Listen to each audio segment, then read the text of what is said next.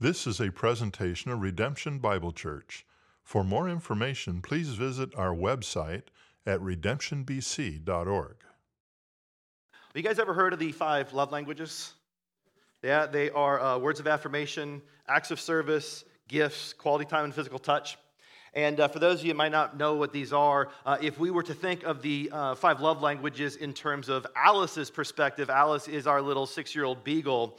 They would go something like this Words of affirmation would be, Oh, you cute puppy. Right, that's words of affirmation. Uh, acts of service would be like, Alice, let's go for a walk, at which point she's already halfway down the block.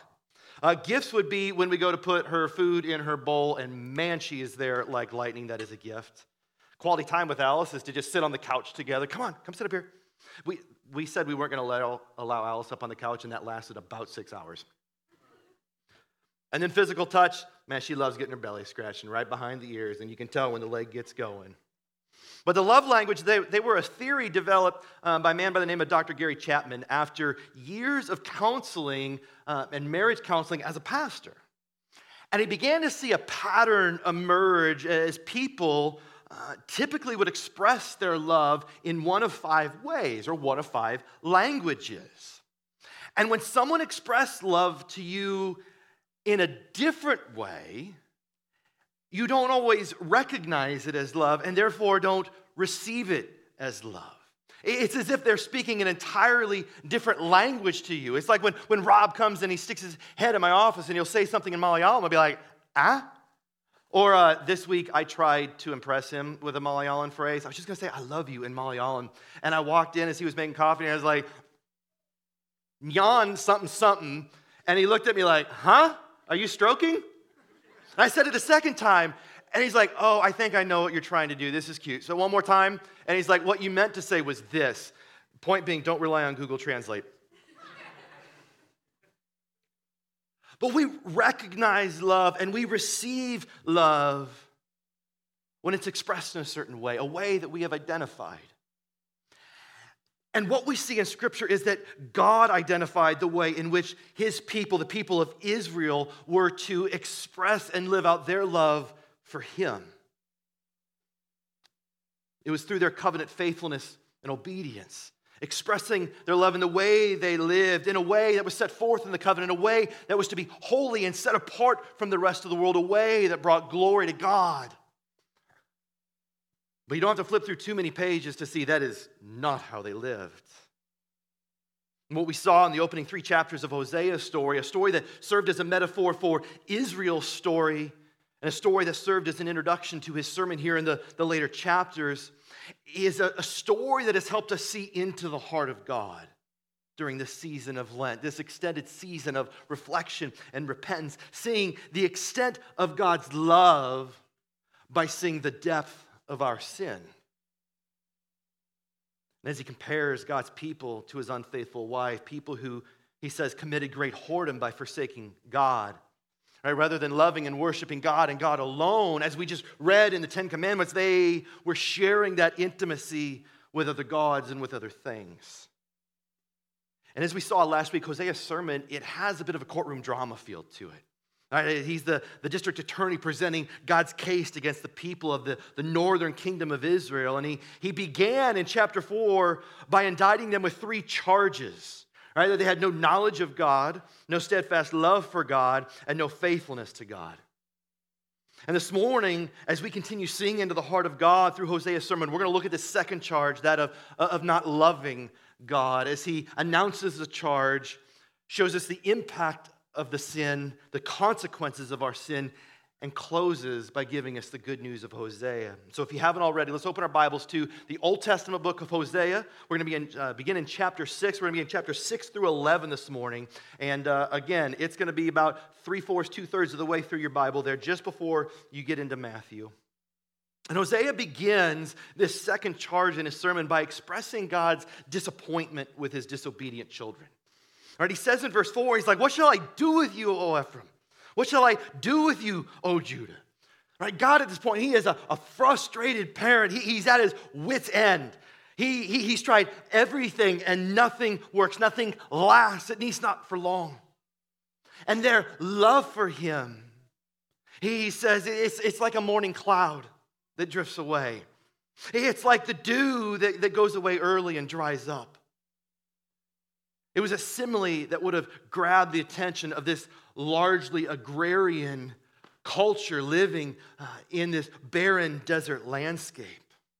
Where farmers. They were they were fully dependent on the regular rhythm of the, of the seasonal rains that would come and of the, the morning dews for the crops. But israel's love of god it was it was fleeting it was inconsistent at best. There was no, no vibrancy to their love, no regular rhythm to their worship. And they claimed to love God. They were like, I love you, but they didn't show that love. When things didn't go the way they had hoped, their love for God, it, it dried up. And when something else came along that they desired more than God, their love drifted away. And what we've seen is how they began to worship this Canaanite god by the name of Baal, this god of, of prosperity and, and fertility, worshiping him in addition to Yahweh, in hopes that Baal might provide what God was either unwilling or unable to provide them, thereby playing the whore we've seen throughout this book. Playing the whore and defiling that intimacy that was to be reserved for God, sharing that love with another God. And what we've seen throughout this book is the same is true of our love for God, isn't it? There's times when our love for God, it's, it's circumstantial at times, isn't it? Like, like Israel's, it's, it's fleeting. It doesn't last. And when God doesn't do what you wanted him to do or give you what you felt you deserved, it's easy to like take back our love. We're going to be the pouty kid who takes back our love and goes on down the street and gives it to someone else who will give us whatever we want. And it's hard to love and worship God when you're frustrated with Him, isn't it? It's hard to love and worship God when you're angry at Him, when you feel like He's either unable or unwilling to give you the things that you desire, the things you feel you deserve, as though God's withholding something from you. But not only is our love of God circumstantial, our love of God, it's situational, isn't it?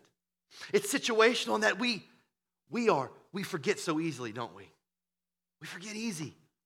Our lives, they are so busy, they are so chaotic. Our attention is so easily distracted, our affection so easily drawn away. We just simply forget about God. He, he becomes an afterthought in our lives at times. And it's hard to love and worship God when you've forgotten all about Him when worship is only something you do when there's nothing better to do. When God seems like the one that's always new to you, like you're always having to reintroduce yourself to this, this person you see, like I know their name, but I forget their name, and you go up to them, you're like, remind me again. I know I've asked you like 99 times, but Pastor Ash said it's okay to ask you 100. What's your name again? And he's like, my name's God. Uh, some people know me as Yahweh, Lord, Elohim. I got lots of names. like, oh, that's right. I remember you now we forget who He is. We forget that He's there. Our love is circumstantial, our love is situational, and number three, our love is, is emotional. And that oftentimes it's nothing more than a feeling. It's an infatuation, like a junior high romance. I don't know what a junior high boyfriend and girlfriend do. It's just a, I got a girlfriend, I got a boyfriend, and that's kind of how we feel about God sometimes. Like you're on, you're on fire at first, like that passion, that, that intimacy. Um, but then, as Dr. Chapman refers to it, the tingles, the tingles fade and they fizzle, don't they? And your love dries up like the morning dew. And it's hard to love and worship a God when it feels like you've fallen out of love. It was just a fad. It's not into him anymore. Moved on to someone else, right? No hard feelings, though, right, God? But God's love for you, God's love for us as his people, it's nothing like that.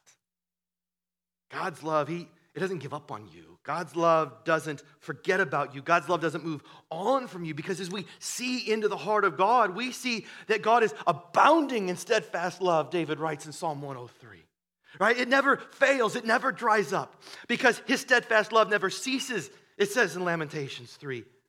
It, it never gives up, it never drifts away. And that is as true for us today as God's people it was for them then. Amen? And God showed the extent of his love to his people, he says, by having hewn his prophets, his people by his prophets. Hewn them in by his prophets as far back as Moses and Samuel to Elijah and Elisha, now Amos and Hosea, slaying his people by his words spoken through the mouths of his prophets. Words of warning, words of judgment that would go forth as light, he says, exposing their sin that hid in the darkness and bringing it out into the light. Saying to his adulterous, idolatrous people, to, to his own unfaithful bride in verse 6 For I desire steadfast love and not sacrifice. I desire the knowledge of God rather than burnt offerings. Or as Eugene Peterson writes in the message, I'm after a love that lasts, not mere religion. What God desires is you, all of you, your heart, your soul, your mind. This verse here, it's all about the why behind the what. Right? The problem wasn't with the sacrifices or burnt offerings. I mean, after all, God is the one who prescribed this in the Mosaic Law, wasn't he? And so he's not, um, he's not going back on his word. He's not condemning the liturgy. He's not telling them to stop doing what he once told them to do. No, what he's doing here is he's questioning their worship. He's questioning the who, the why, and the how of their worship. Because their worship to God had, was no longer an expression of their love for God. It, they were no longer worshiping God alone, but worshiping God with Baal. That was the who. They were no longer bringing their sacrifices and burnt offerings in response to their sin, but in order to manipulate God. They, they gave offerings effectively as a bribe to get God to do what they wanted him to do. That was the why. And then he questions the how, because there was no longer an authentic response to God, to who he is, to what he had done for them, and for all that he had promised to do for them. It had become a hollow, mechanical ritual because their hearts had become dry and empty. They were just, they were just going through the motions. Right? They were just checking off the boxes. God's desire, hear God's desire here. It's for his people to worship him out of their steadfast love of him, out of their knowledge of him, in response to who he is, and in response to his love for them. And, and so, hear God's heart through his words as I read this one more time. For I desire steadfast love, not just sacrifice. I desire knowledge of God, not just burnt offerings. Right? Our worship of God is an expression of our love of God, isn't it? Our worship of God is an expression of our love for God. It is in response to who He is.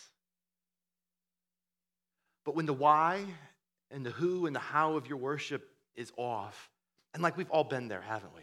We've all been in those seasons where it's just it's just off. It's easy for worship to feel hollow and mechanical, isn't it? It's easy for this to feel like mere religion, just a box that you check, a religious ritual. And four years ago, when we made the change to taking communion weekly, you know, some expressed a concern that it might become mechanical.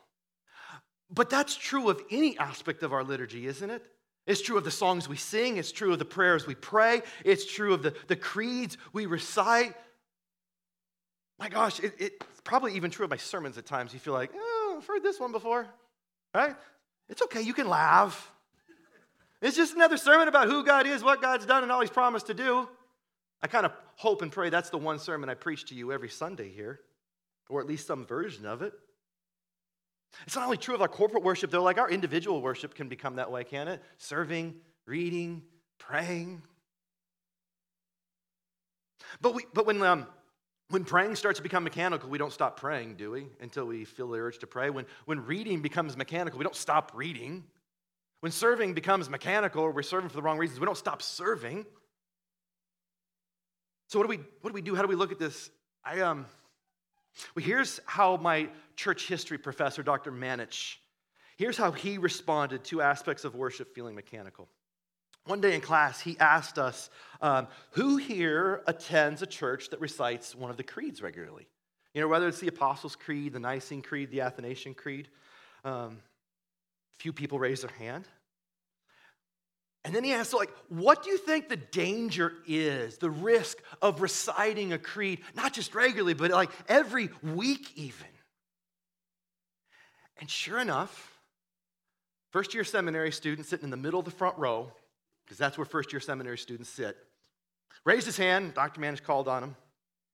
And this poor kid, he took the bait. And like, you could see it from the back row. It was like a car accident in slow motion.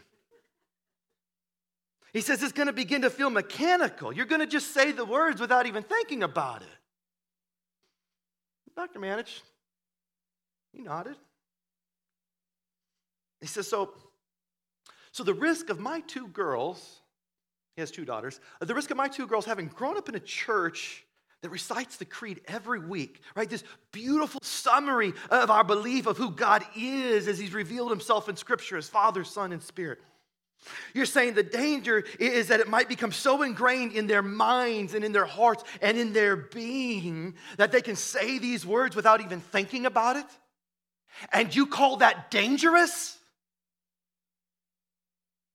You could hear a pin drop in that room. Don't take the professor's bait. And reciting the creeds written by the early church councils, they remind us of who God is.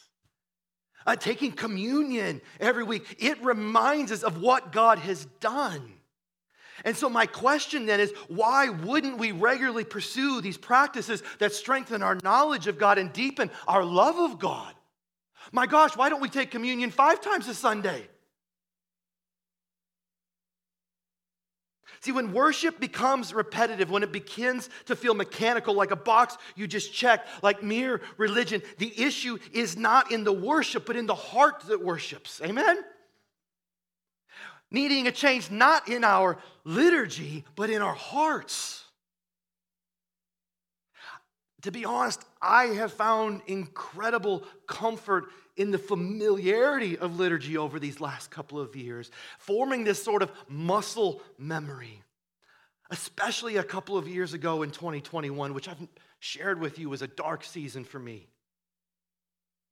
But the familiarity of the songs we sing, of the prayers we pray, the creeds we recite, the listening to and preaching of Scripture and in taking communion, all of that is an act of worship, even when and especially when you least feel like worshiping.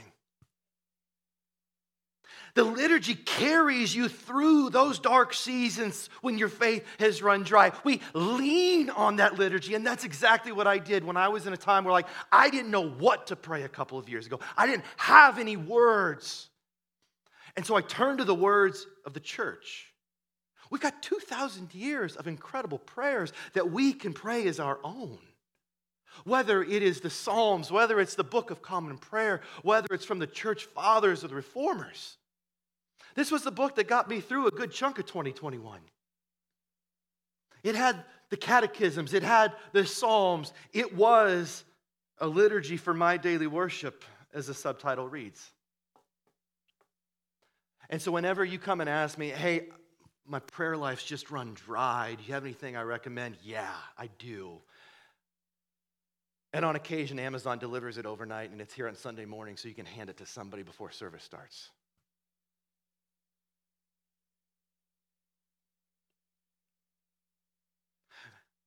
Because all of this that we do in worship, it is reminding you of God's love for you and reviving your love for God, your worship of God.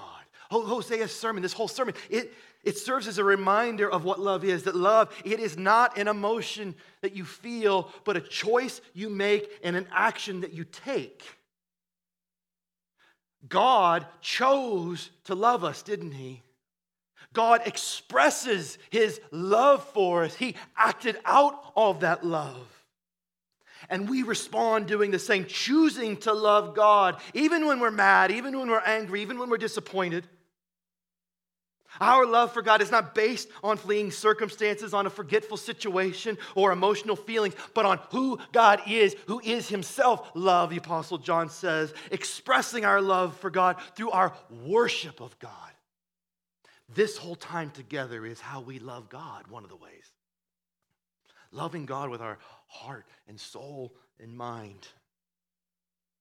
And as we return back to the courtroom, Hosea, he goes on to reveal, just as he did last week, the devastating impact of sin, how the, the lack of steadfast love for God, it leads to a lack of love for others.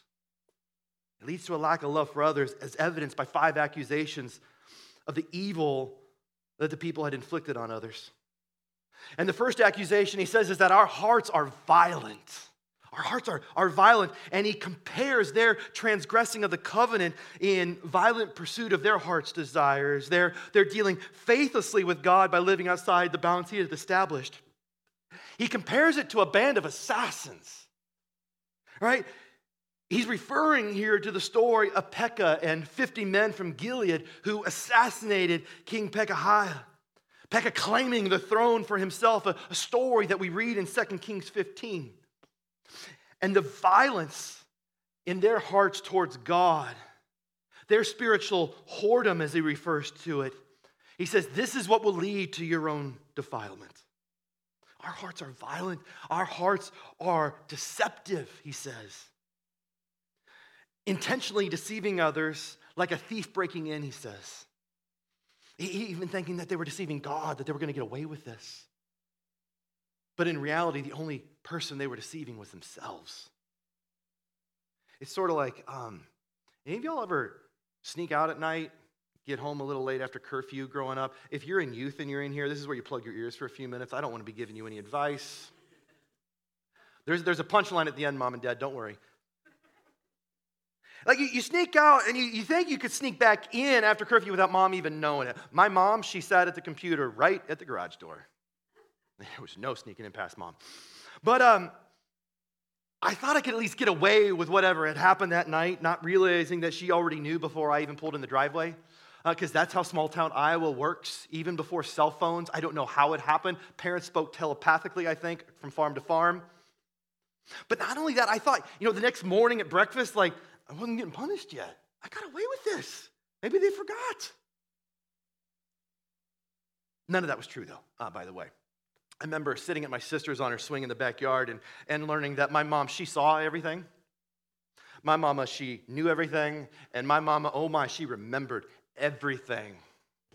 That one Friday night when you came home at 306, thought it was going to be 304, but you were a little late getting out of the car. Mom sees all, knows all, remembers all. Mom sees all, knows all, remembers all. Anybody else? I'm just going to do all three of you, all five of you together. Moms, see all, know all, remember all. Good? Can I see some heads nod?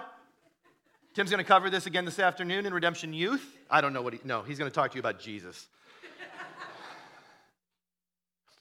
But in the same way, what we've seen here is like, we saw this last week, like nothing's hidden from God, is it? Nothing's hidden.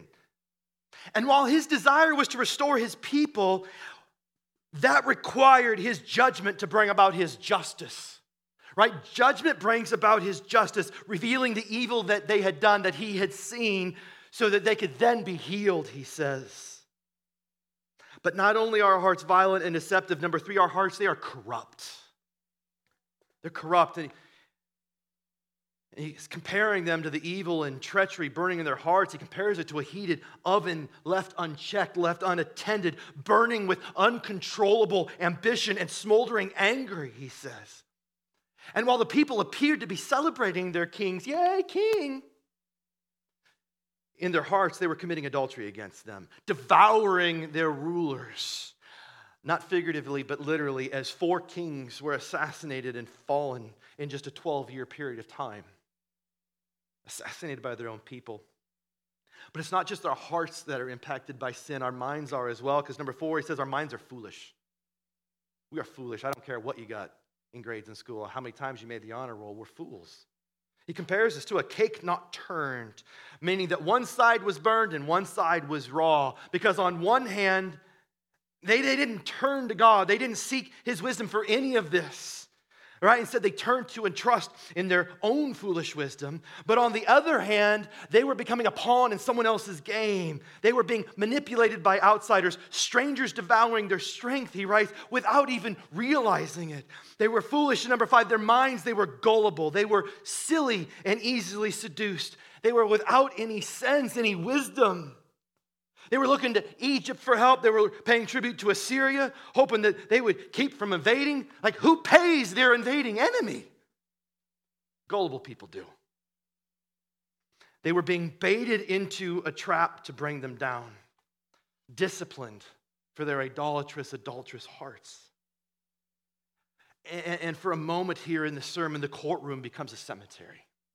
And his indictment becomes a eulogy as God, he laments his people's lack of love for him. He laments their lack of covenant faithfulness and obedience to him.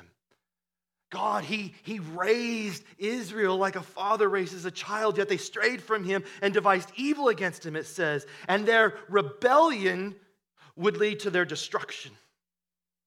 Their rebellion would lead to their destruction. And even when they cried out to God, it says their princes, when their princes fell by the swords, swords wielded by the invading enemies that they paid tribute to, they weren't crying to God from their heart yet. And the impact of their sin, right? Seeing into the heart of God, it allows us to better see into our own hearts and minds, doesn't it? Seeing our own lack of love for God and how that leads to a lack of love for others. As we not only fail to love God with all of our heart and soul and mind, we fail to love our neighbor as ourselves. Inflicting violence on others, deceiving others, establishing corrupt systems that oppress others, seeing how easy it is for our hearts to direct our love inward rather than upward and outward, fooled into loving ourselves above, seduced by our own heart's selfish desires. But back in the courtroom, God, He sounds the trumpet, warning His people of the consequences they would face for their lack of love, for having transgressed the covenant and rebelling against the law. And there's two types of warnings here. There's a, there's a warning of the consequences they're going to face in the final days leading up to their destruction that we see here in chapter 8. He, he says uh, there, there's a vulture circling around them, meaning they were almost dead. That there was an enemy that was in pursuit of them warning them of how their of the national consequences they would face as a people how their political rebellion of appointing their own kings rather than god's kings would lead to their national destruction. They would reap what they sow. They would be devoured by these strangers that they thought they knew and that thought that they could trust. These hired lovers these nations they allied themselves with and paying tribute to they were going to turn on them and they were going to leave them writhing he says wandering alone like a donkey left in the desert. They'd face national consequences, but he also warned them of the religious consequences that they would face, showing how their spiritual rebellion, their, their creating of their own gods, it would lead to their religious destruction. God re- rejecting their worship, shattering the gods they had made and the altars they had built, and refusing to accept their offerings. But he wasn't just warning them of what would come before exile, he was also warning them of the consequences they would face in their days of exile following their destruction. Consequences for having played the whore and forsaking their God, warning them that this time of abundance that they enjoyed in the land of Canaan, it was going to come to an end. And they would no longer be satisfied by the wine that they once enjoyed, as the new wine of exile shall fail them, he says. There would be no abundance or excess or satisfaction in exile because there would be no more of God's provision for them. There would be no more festivals and feasts of worship in exile because there would be no more of God's presence with them. In fact, he describes exile as a type of death for them, that rather than celebrating, they would be mourning. And he says these days of punishment that they had, they had come. And even though they were being warned of this, the people, they rejected Hosea's warning. They, they thought he was a fool. They thought he was a madman. They thought he'd gone crazy. When in fact, he says, I was your watchman. I was your guardian. I was the one looking after you. But I think this reveals how deep the hatred in the house of God ran, how deeply corrupted their hearts had become because they didn't think they were doing anything wrong. They didn't think they were doing anything wrong. They thought they were innocent of the charges being brought against them. They're like, why don't we just dismiss this and get back to our lives? They still didn't get it. And so, like a good preacher, Hosea, he, he used some illustrations to help make the point. He told some stories. He wanted them to see just how far they had fallen. And so he tells four illustrations here. And what he's doing, he's, he's contrasting the vibrancy and the intimacy of their past relationship with God to the apathy that they currently felt, hoping that this nostalgia, like remembering the good old days, hoping it would revive and reawaken their love for God. And so in the first one, he compares them to a, to a luscious grape in the wilderness, a wild grape. If you've ever been on hiking and you, you find berries and you're like, I think I can eat these, and you eat them and they're really good and you don't die from them because they weren't poisonous, right? That's a really cool find in the middle of the forest, isn't it? It's just best if we don't eat the wild berries if you don't know, or mushrooms, or just don't eat anything. Take it with you, and then take your wrapper back out with you. Amen? Okay, back to the text. They were like a luscious grape in the wilderness. They were like the first fruit on the fig tree in season. But now their roots had dried up. They couldn't bear fruit anymore. And God rejected them because they hadn't listened to God, they hadn't loved God. The second illustration, he compares them to a, a luxuriant vine bearing fruit. But now their heart had turned false attributing the prosperity that they were experiencing to Baal. And he says, the more fruit they produced, the more altars to Baal they built. And God, he was going to break down their altars, and the ruins of these altars, they would be overgrown by thorns and by thistles. It would look like a ghost town. And then the third, he says that they were once like a trained calf, working hard for God, plowing fields, sowing righteousness for God. But now they had turned and they were planting evil, and they would reap the injustice that they had sowed. They would be slaughtered by their enemies. And Hosea here, he's not just showing the consequences of our sin, he's showing the consequences of our lack of steadfast love for God. How our rebellion against God leads to our own discipline at the hand of God. He wants you to see here how, how good things are when our hearts pursue God, when, it, when we desire God, when we worship God, but also how devastating things are when our hearts turn from Him, when they forget Him, when we are drawn and to and love other gods.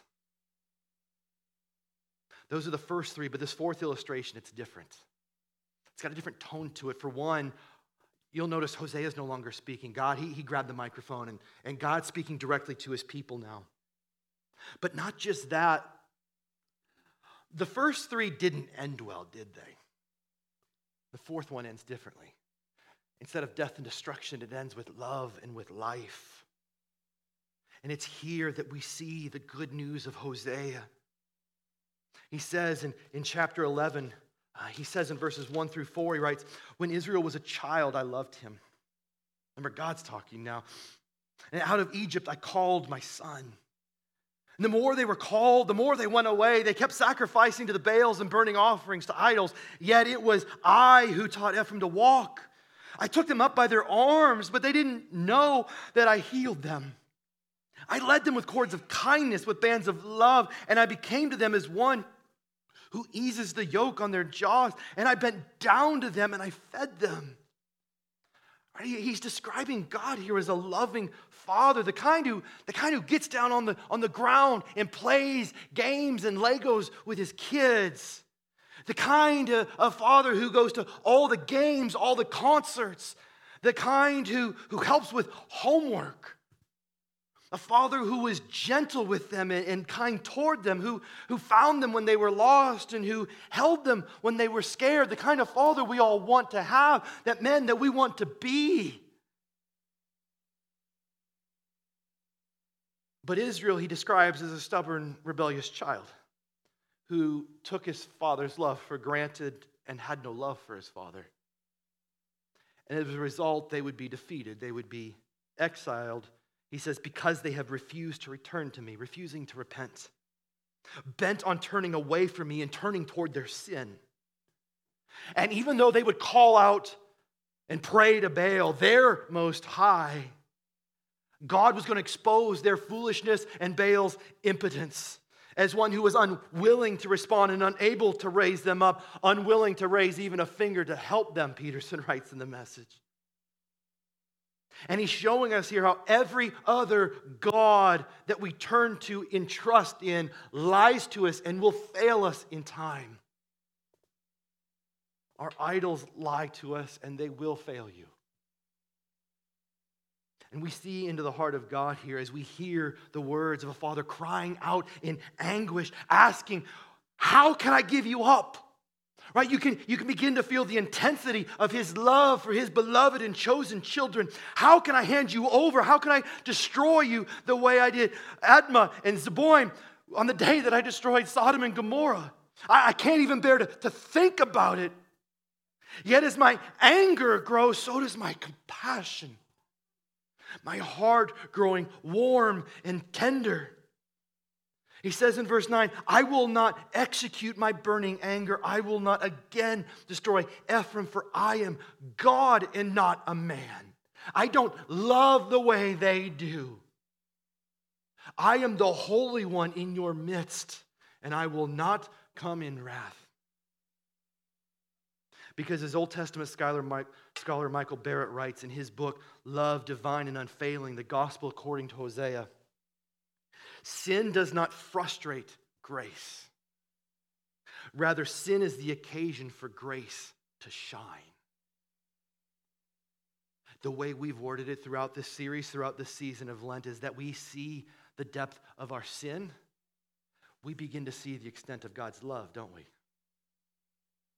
And as a result of God's grace and his goodness and his love, he writes in verses 10 and 11 they shall go after the Lord. And he will roar like a lion when he roars. And his children shall come trembling from the west. They shall come trembling like birds from Egypt and like doves from the land of Assyria. And I will return them to their homes, declares the Lord. This is a promise of ultimate victory. God roaring like a lion and victorious over our enemies. It is a promise of a, of a new exodus leading us out of, of the wilderness of sin. The promise of, a future return from exile, a return to God, a return to his presence, and the promise of a divine, unrestrained love of a father for his children. A love that knows no bounds revealing the extent of God's love for you, for me, for us, for all of His creation. Showing us that no matter how far you may have strayed or how long you've been away, no matter how dry your faith may be or your attention having drifted away, no matter how far you've fallen or how many times you failed, you cannot outrun God's love for you. Time and time again, we can come back to Him, to His arms, welcoming us home, receiving His love, embracing that love, abiding in that love, in the safety and security of His arms. And so, if you're here this morning and you're like, I just don't feel worthy of that love. I've done nothing to deserve it. That's true, you, you haven't. But that's the good news of Hosea. That's the good news of the gospel. Is that if you are feeling, if you have felt, or if you ever do in the future feel undeserving of God's love, what I need you to hear is that God's love for you is not dependent on your love for Him. It is not dependent on your response to His love. No, His love is simply dependent on who He is, a God who is Himself love. And God showed His love for us in that while we were sinners, Christ died for us.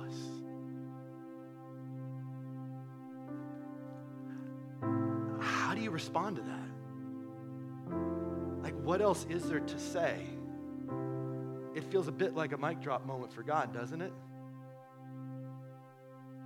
I'll be honest, I, I didn't know what else to say after this. I didn't know how to close after that. And so, what I want to do is I just want to read to you Paul's words. I'm going to let the words inspired by the Holy Spirit wrap this up for us. Because you want to know what else we should say? It's that if God is for us, who can be against us? He who did not spare his own son, but gave him up for us all, how will he not also with him graciously give us all things? Who, who shall bring any charge against God's elect? It is God who justifies. Who is to condemn? Christ Jesus is the one who died. More than that, who was raised, who is at the right hand of God, who indeed is interceding for us right now in this very moment. Who shall, who shall separate us from the love of Christ? Who? Nobody, nothing. Shall tribulation or distress or persecution or famine or nakedness or danger or sword or whatever else you can think of? No, none of it.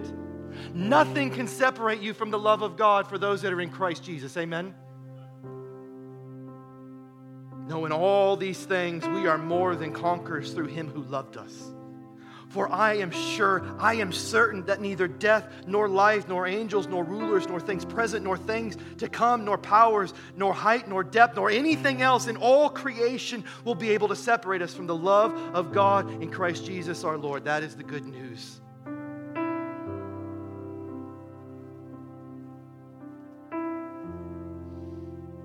That's the good news we've heard. That's the good news we have received. That's the good news that, if we're honest, is a little too good to be true at times. And so I want to give you a moment to sit. I want to give you a moment to truly receive that love for the first time, for the hundredth time, again and again. Embrace that love, abide in that love, sit in the silence and stillness of that love. As you do, as you reflect on the extent of God's love for you, I want you to reflect on the depth of your sin that reveals that love. To repent of that sin, to examine your heart as the Spirit stirs. And so let's take this next moment. Bow your heads and sit in that love. Receive that love. Reflect on